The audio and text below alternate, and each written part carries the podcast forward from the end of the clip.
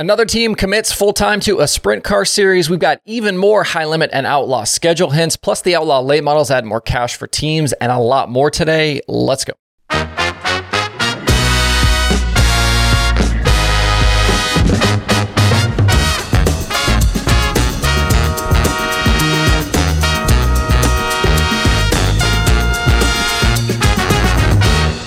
It's Thursday, November 16th. I'm Justin Fiedler. This is Dirt Tracker Daily. As of this morning, we have our second confirmed full time World of Outlaws sprint car team for 2024. Joining David Gravel, who announced last week, is Brock Zearfoss and his family owned 3Z machine.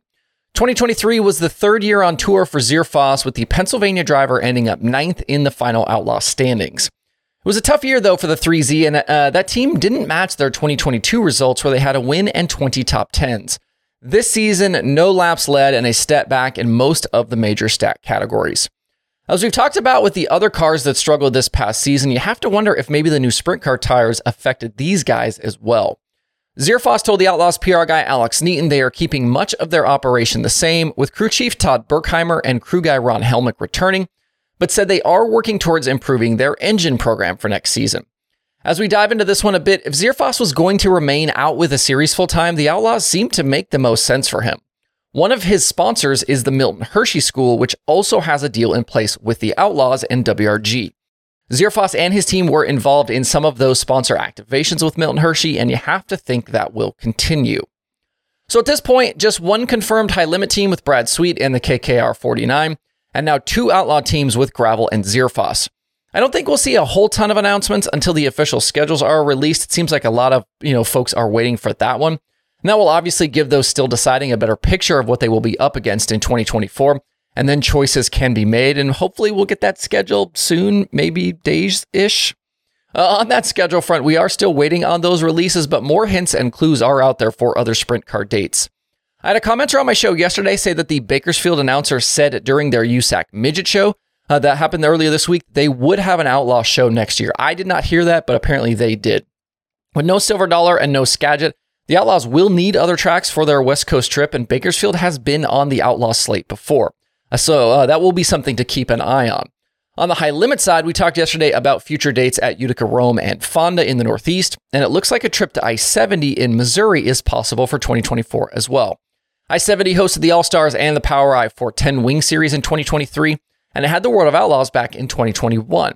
High Limit would bring National Tour Racing to I 70 next year, which is a kick ass facility that deserves to have big shows. We'll see what other schedule bits we can dig up in advance of them being released officially.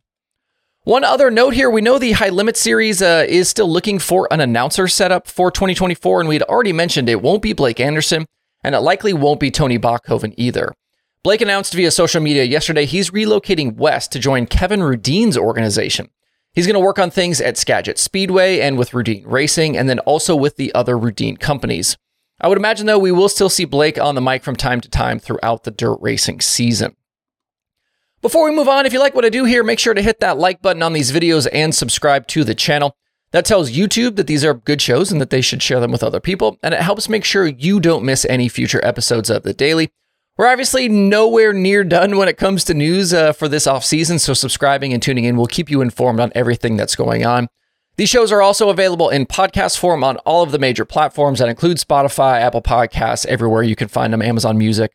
And I'm also considering putting full daily uh, episodes back to, uh, on Facebook again. I used to do that in the beginning of the daily show, but stopped because it didn't seem like anyone was really tuning in over there. Let me know if that's something uh, you'd like me to do as I try and find, you know, more cool ways, more cool stuff that I can add over there to the Dirt Track Facebook page.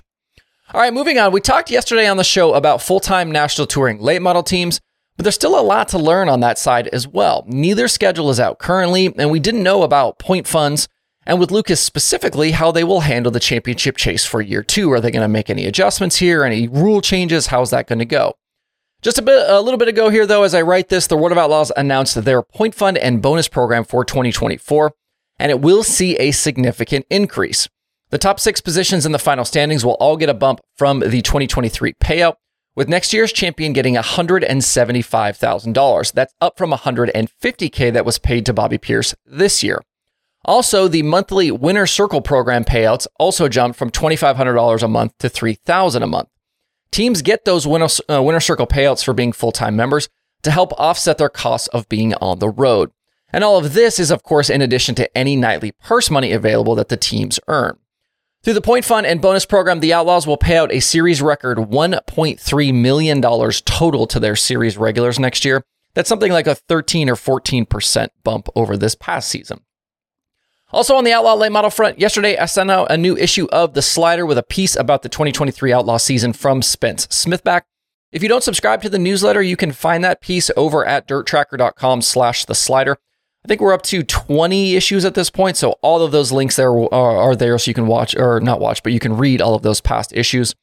I've got another issue in the hopper as well. This one is about winged sprint car racing in Indiana. That should come out maybe on Saturday. Uh, you can subscribe to the uh, the slider for free over there at uh, dirttracker.com slash the slider. Also, I'm always looking for more uh, contributions. So if that's something you're interested in, shoot me an email or DM me on social media. Uh, things are starting to quiet down around the country as we get into this off season, but there's uh, still a little bit of dirt racing to check out this weekend. We've talked about the USAC Midget West Coast Swing. They've got the Hangtown 100 at Placerville. That happens Friday and Saturday. And Kyle Larson will supposedly be joining USAC for that one. There's also sprint car racing down under at Perth Motorplex and Premier Speedway.